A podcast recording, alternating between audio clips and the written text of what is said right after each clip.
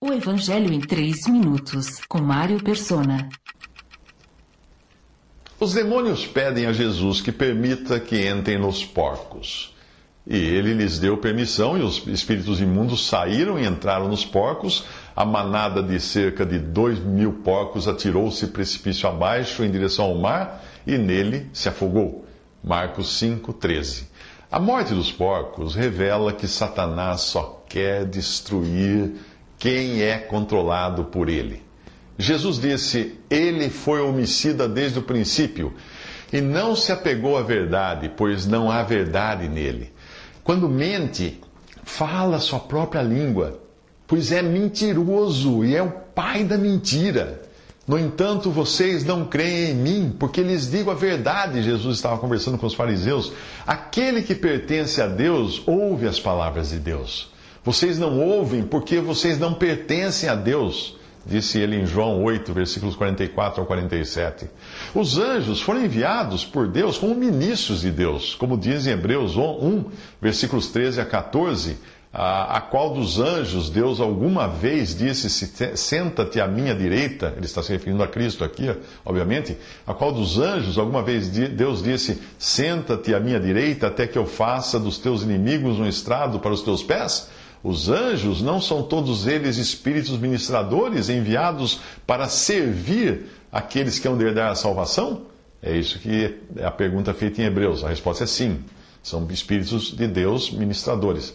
Mas Deus não quer que nos ocupemos com anjos e nem que busquemos neles a solução para os nossos problemas. Se você tem acesso ao presidente, por que é que você vai querer falar com um ministro, ou com um assessor, ou com um vice que seja? Jesus disse: Venham a mim todos os que estão cansados e sobrecarregados. Venham a mim, ele disse, e eu lhes darei descanso. Mateus 18, 28. Que convite! Muitos desprezam este convite e preferem ir a qualquer coisa que se apresente como espiritual anjos inclusive. Aí eles ficam vulneráveis a legiões de espíritos e homens enganadores a serviço do diabo. Ao falar dos que se apresentavam como apóstolos e não eram, Paulo escreveu: Pois tais homens são falsos apóstolos, obreiros enganosos, fingindo-se apóstolos de Cristo. Isto não é de admirar, pois o próprio Satanás se disfarça de anjo de luz. Portanto, não é surpresa que os seus servos, esses que se dizem apóstolos, finjam que são servos da justiça. 2 Coríntios 11, de 13 a 15. Ou você acha que o diabo se apresenta com chifres e um rabo e um tridente na mão? É? Você ainda pensa assim? Não. O diabo, ele vicia pessoas com sinais e maravilhas para que mais tarde elas façam parte da plateia do anticristo.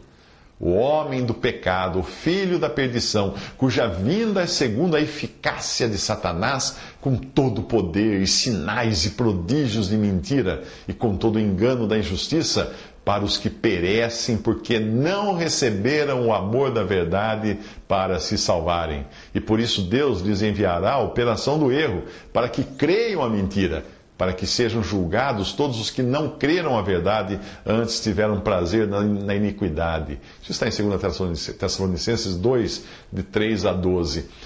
Você se satisfaz com Cristo ou precisa de uma dose diária de sinais e milagres para sobreviver?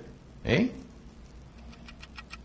Visite 3minutos.net. Dúvidas? Visite respondi.com.br. Adquira os livros ou baixe o e-book. Também para Android e iPhone.